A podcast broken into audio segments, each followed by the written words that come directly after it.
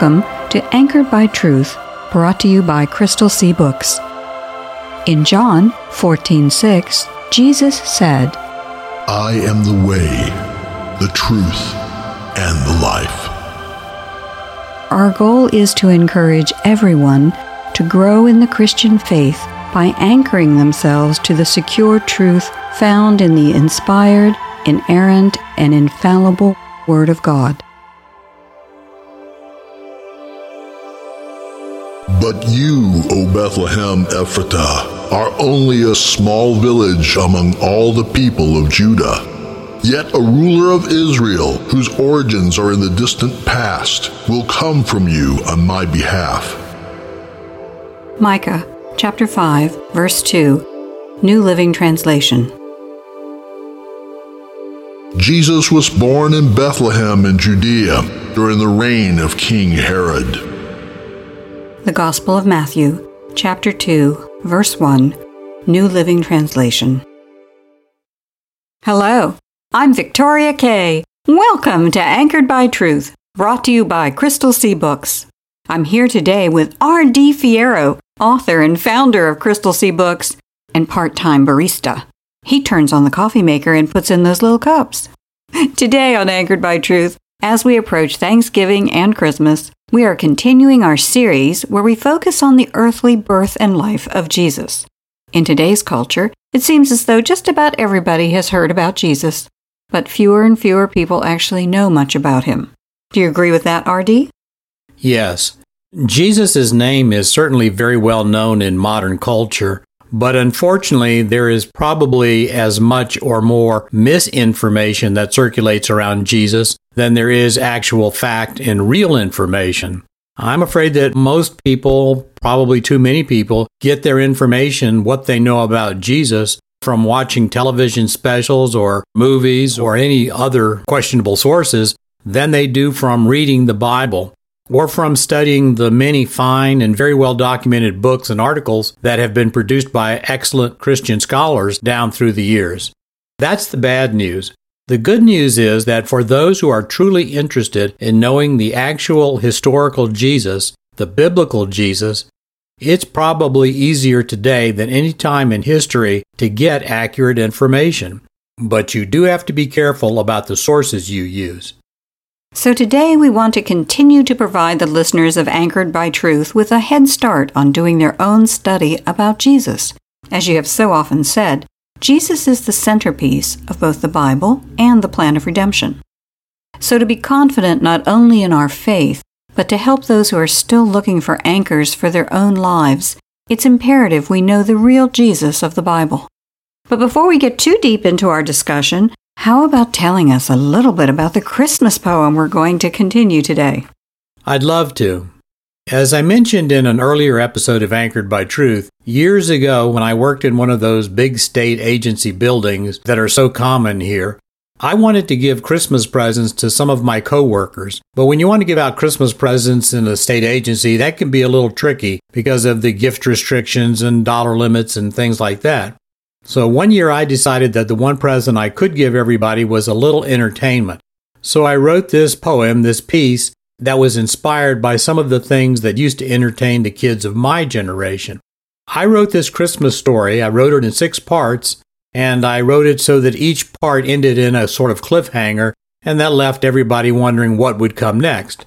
Well, that story became what's now called The Golden Tree Komari's Quest and it was about a group of koala bears who had gone on a quest to the great far north to find their creator that they called the great white koala bear.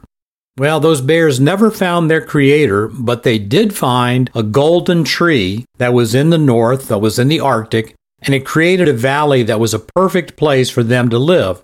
Well, later on, I created a new story that I called The Golden Tree Eagle Enigma. And now we followed up on that with part three of the overall story, the Golden Tree Trilogy, that we call The Frost Lion. Now, in part one of The Frost Lion, that we heard on our last episode of Anchored by Truth, we've learned that there are two young koala bears who are now confronting a dilemma that they believe might threaten their village. From the vantage point at the top of a very tall hill near their town, they've seen a strange shape out on the distant snow that seems to be walking toward their village, but they don't know who or what that strange shape is. All right then. So let's continue with the story. Here's part two of Crystal Sea's Christmas epic poem, The Golden Tree, The Frost Lion.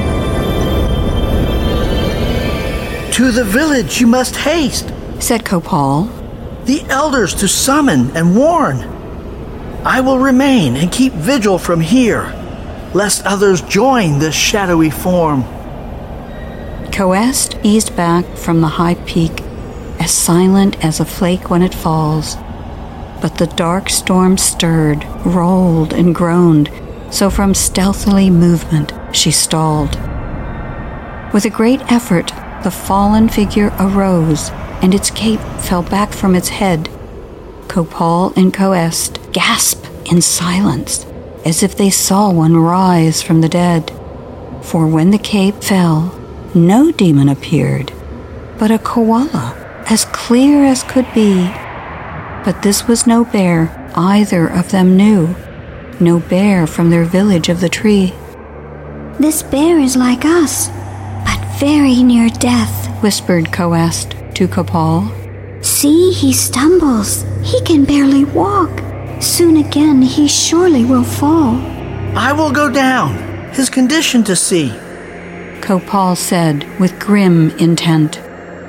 For if he is kin, we cannot but help. But he might by the demon be sent. You remain here. If any danger you sense, then you must be ready to flee. I will not abandon you, protested Coest. No matter what peril I see. You are a good friend. This I know.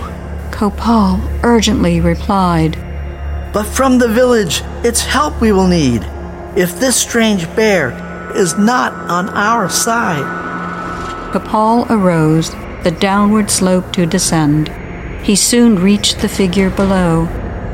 But as he arrived again, Coest saw the strange bear fall to the snow. Copal waved and Coest left her place. Soon at the two she arrived. The fallen bear weakly groaned and said, My companion by now may have died. I beg of you now, please find my friend. He is behind me in the snow. If he's alive, your help he will need. It's to him I pray you will go. The new bear friend, face weak and pale, his breath ragged and low. So, with his cape as a sled, Coest and Copal began to drag him through the snow. Once in the village, he received tender care. In Coray's home, bright and warm, he began to recover, but as other bears he saw, with surprise, his face was adorned. So, the legend is true.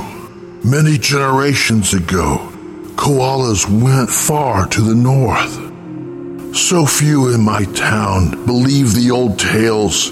We were mocked when we set forth. Why did you come? What is your name? How did you know we are here? An avalanche of questions tumbled about from small bears who had gathered quite near. Hush! Go away! Coray scattered her brood.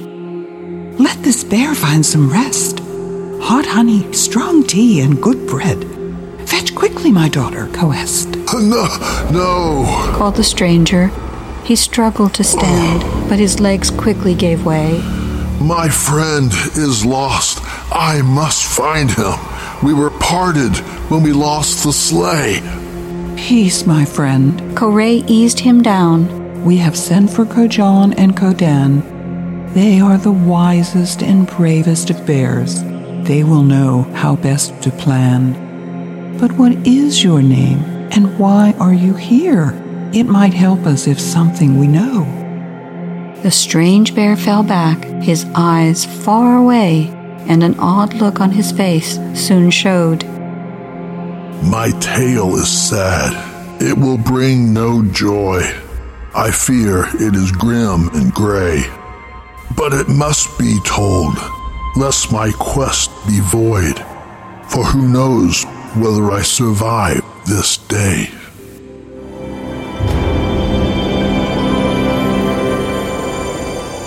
The drama is now building. What we've heard is that the bears have enjoyed the peace and plenty in the valley for generations, but now a new bear from a strange land is in their midst, and that bear is very near death. Worse, this new bear has a friend who is still lost in the deep winter snow and may already have died.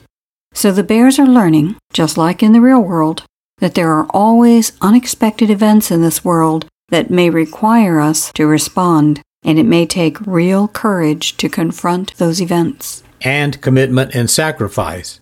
And it's hard to have those virtues if we don't know why we've been sent on our own quests, isn't it? I mean, God's grace has saved us just like the golden tree saved the bears. But as the Apostle Paul said to the Philippians, they had to, quote, work hard to show the results of their salvation, obeying God with deep reverence and fear for God is working in them and us, giving them and us the desire and power to do what pleases Him. Unquote. Right. You know, there's an old song that says, There is no way to be happy in Jesus other than to trust and obey. Well, part of the obedience to Jesus is to be able to tell others why we believe that Jesus is qualified to be our Savior. And that ability for us to tell others about Jesus is to assure ourselves that Jesus was a real historical figure, not a myth, and not some kind of a pious concoction just crafted in someone's imagination thousands of years ago. You know, in our day and age, one of the criticisms that's hurled against the Christian faith is that the Jesus that Christians worship is either a mythological figure or if Jesus even existed at all, that we can't trust the gospel accounts for information about him. But the truth is, Jesus was a real person, and we see that from passages like the one we used for our opening scriptures.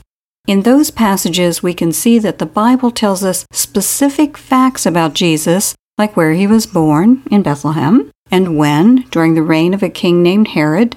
But beyond even what Scripture tells us, Jesus' life is a fact that is even confirmed by sources outside the Bible, isn't it? And that's what you wanted to focus on today, right? The fact that we have historical sources beside the Bible that confirm Jesus' historicity and even confirm many of the details contained in the Gospels about his life, death, and circumstances. Right. Now, in some earlier episodes of Anchored by Truth, we've discussed the fact that you can use the existence of the physical creation and apply logic and reason to your observations, and you can arrive at the conclusion that there is a self existent being who is responsible for the creation of the universe and all living creatures. But that line of reasoning can only carry you so far in an understanding of God. And it would almost give us no information about the other attributes that are essential parts of the Christian faith, such as the plan of redemption or Jesus' role in the plan of redemption. To know about that, we need a special revelation from that self existent being, God.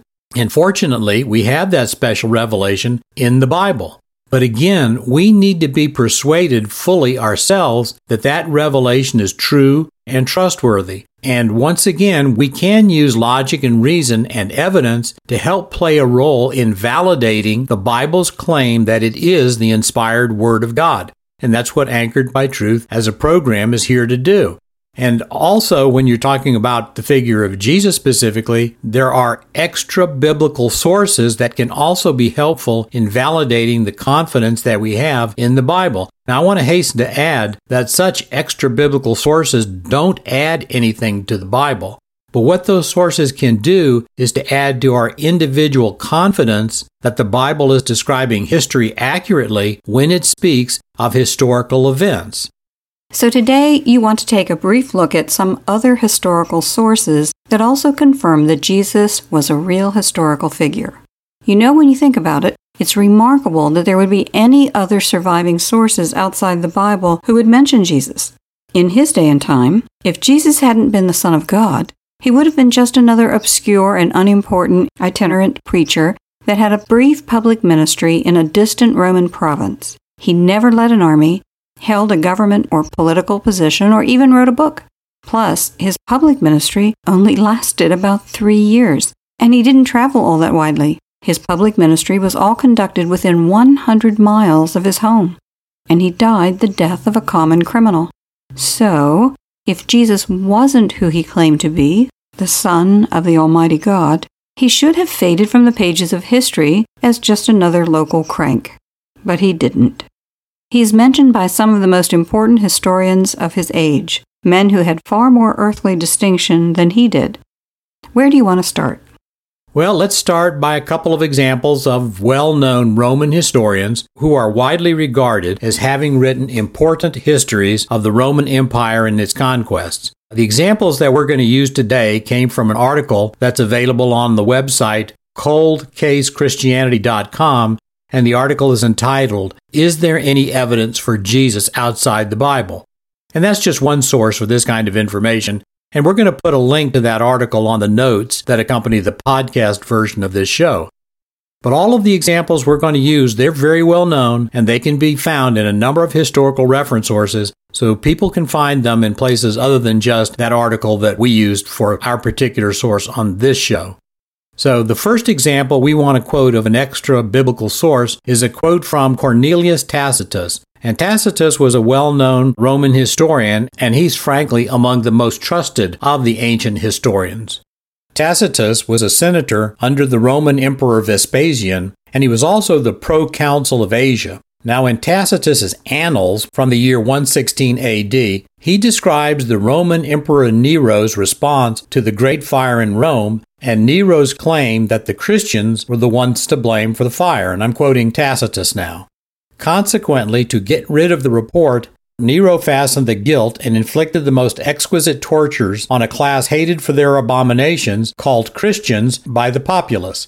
Christus, from whom the name had its origin, suffered the extreme penalty during the reign of Tiberius at the hands of one of our procurators, Pontius Pilate, and a most mischievous superstition, thus checked for the moment, again broke out not only in Judea, the first source of the evil, but even in Rome, where all things hideous and shameful from every part of the world find their center and become popular.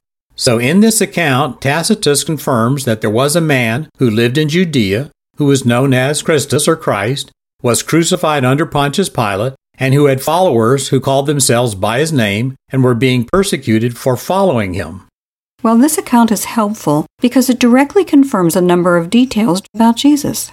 But it's also important for another reason, isn't it?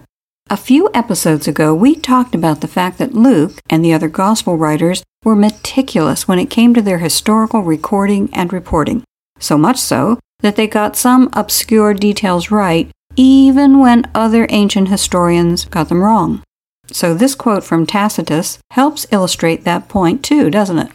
Very good. That's pretty impressive. You noticed that Tacitus called Pontius Pilate the procurator of Judea, not the prefect. Thank you. I try. And you're absolutely right. As good a historian as Tacitus was, he was human, and in this case he did make a mistake. He got Pilate's title wrong. For many years, there were questions about the existence and the actual title of Pontius Pilate, who, of course, was the Roman governor who presided over the trial of Jesus. Later Roman writers, as well as almost all Bible reference works, referred to Pilate as the procurator of Judea. But Luke and the other gospel writers called Pilate a governor, not a procurator. And the fact that governor was the correct title was confirmed in 1961 when a two by three foot stone was discovered that had a Latin inscription. And the translation of that inscription read as follows Pontius Pilate, prefect of Judea, has presented the Tiberium to the Caesareans. Now, this find, this stone tablet, was not only archaeological confirmation for the existence of Pilate, but it was also confirmation that Pilate was the prefect or governor of Judea. In fact, we now know that the title procurator was not used at the time of Jesus' trial for the Roman governors. this title only came into usage at a later time during the reign of the Emperor Claudius, AD 41 through 54. During Claudius's reign, the title of Roman governors shifted from prefect to procurator. So, although Tacitus was correct about the title in the use for the Roman governor of Judea at the time he wrote, about 60 years later, strictly speaking, that was not Pilate's actual title when he supervised the trial and execution of Jesus. Pilate was a prefect, a governor, not a procurator. A fact the Bible writers got right. So, What's next on the list of extra biblical writers? Well, before we close for today, we should certainly take a look at one of the most famous of the ancient historians, Josephus. Because Josephus lived so close to the time of Jesus, and he was present during the period of the early church's formation. Josephus lived from 37 AD to 101 AD, and the most widely accepted year for the crucifixion of Jesus was 33 AD, so Josephus was born just a handful of years after the crucifixion, and he wrote an extensive history of the Jews in 93 AD called The Antiquities of the Jews. So when you hear people referring to Josephus, you'll often hear them just call it Antiquities. Now, Josephus wrote more about Jesus in more detail than any other non biblical historian, and Josephus himself was a really interesting character. Josephus was a consultant for Jewish rabbis, and he actually became a Galilean military commander by the age of 16. And he was an eyewitness to much of what he recorded in the first century AD.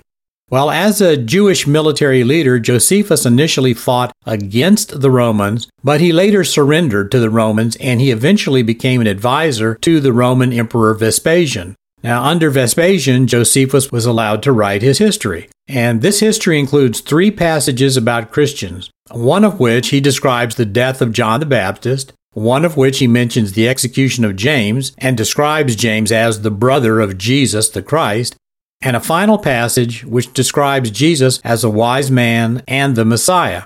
Now, there are some controversies that swirl around the writings of Josephus, so we have to be careful when we're quoting from Josephus to ensure that we use only the ones that are the most conservative from a scholarly standpoint. So, why don't you read one of the most conservative scholarly reconstructions of one of Josephus's most famous passages? Quote, now around this time lived Jesus, a wise man, for he was a worker of amazing deeds and was a teacher of people who gladly accept the truth. He won over both many Jews and many Greeks. Pilate, when he heard him accused by the leading men among us, condemned him to the cross. But those who had first loved him did not cease doing so. To this day, the tribe of Christians named after him has not disappeared. Unquote. Now, there are actually some ancient versions of Josephus's writings which are even more explicit about the nature of Jesus' miracles, about his life, and about his status as the Christ. But even from this very conservative version, we can conclude a number of important things. Jesus lived in Palestine. He was a wise man and a teacher. He worked some amazing deeds. And he was accused by the Jews and then ultimately crucified under Pontius Pilate. And finally, that he had followers called Christians. Now, Josephus's observations are particularly compelling because at the time he wrote was very close to when Jesus had lived. So even though Josephus wasn't like one of the apostles who actually walked with Jesus, Josephus could see around him the spreading effect of the gospel. And Josephus may very well have had the opportunity to talk to Jews who had been in and around Judea when Jesus had his public ministry there. Well, those two examples are a good introduction to the fact that Jesus' earthly life has confirmation outside the Bible. Next time, we can take up a few more examples, but before we close for today, a few general observations would seem to be in order. And you said that the early church itself is a confirmation that Jesus was a real historical figure. Exactly. There is no dispute that in the first century AD, Christians and the Christian church began to be an issue within the Roman Empire. They were so widely known that even the Roman Emperor Nero blamed the Great Fire of Rome on them. Well, it would be impossible to explain the spread of a movement if there wasn't something or someone who started the movement. Remember that the Romans weren't known for being timid administrators of their provincial empire, and in the first century AD, they certainly weren't friendly to Christians. So something remarkable must have happened in the early part of the first century AD in Judea that animated so many people to be willing to carry this message throughout the Roman Empire despite the official opposition they were encountering everywhere. Well, there are two basic reasons that they were willing to do so. First, they were persuaded that something truly remarkable had happened. A dead man had arisen from the grave, walked around for 40 days, talked to people, ministered, and ultimately went back to heaven. And the second reason is that they had a source of strength and support, the Holy Spirit, who sustained them as they were carrying their message to a world that needed that message but did not want to receive it. Well, all that makes perfect sense. As Paul said to the Romans, the same power that raised Jesus from the dead also empowers us and gives us the ability to carry on in his name. Sounds like a perfect time to go to prayer. Since we're approaching Thanksgiving, how about if today we listen to a prayer for that special day when we turn our attention to the goodness that God has shown to us? A prayer celebrating Thanksgiving. Blessed and wonderful Father, you are the one true God, the Lord and Master of all. We praise and glorify your name, for you are mighty in deed and in name. You are the foundation of our faith, our sure hope, and the source of all our blessings. Lord, we want to thank you for those blessings, so many of which are manifest on this day. History tells us that our forefathers established Thanksgiving as a way to acknowledge your provision in their lives. We want to continue in their footsteps to acknowledge that all good gifts come only from you and that we are completely dependent upon you for all our needs. We pray that you will be merciful to us in the future, even as you have been in the past. We praise you that you have continually provided for us, even in those times when we were hard pressed and struggling. We are amazed and blessed by your generosity and kindness. Father, among our greatest blessings are those of family and friends. Help us always to cherish them and to not take them for granted.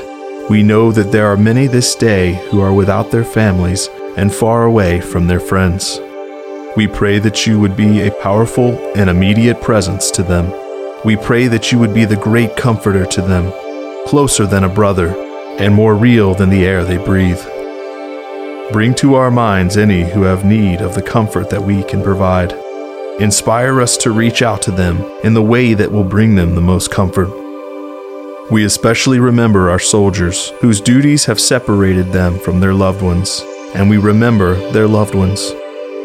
We pray that you would be the tie that binds them together, no matter what distance is between them. We pray that you would guide us to be the heart and hands of Jesus, to minister to them, ever calling to our minds that there are always times when we will need others to be Jesus to us.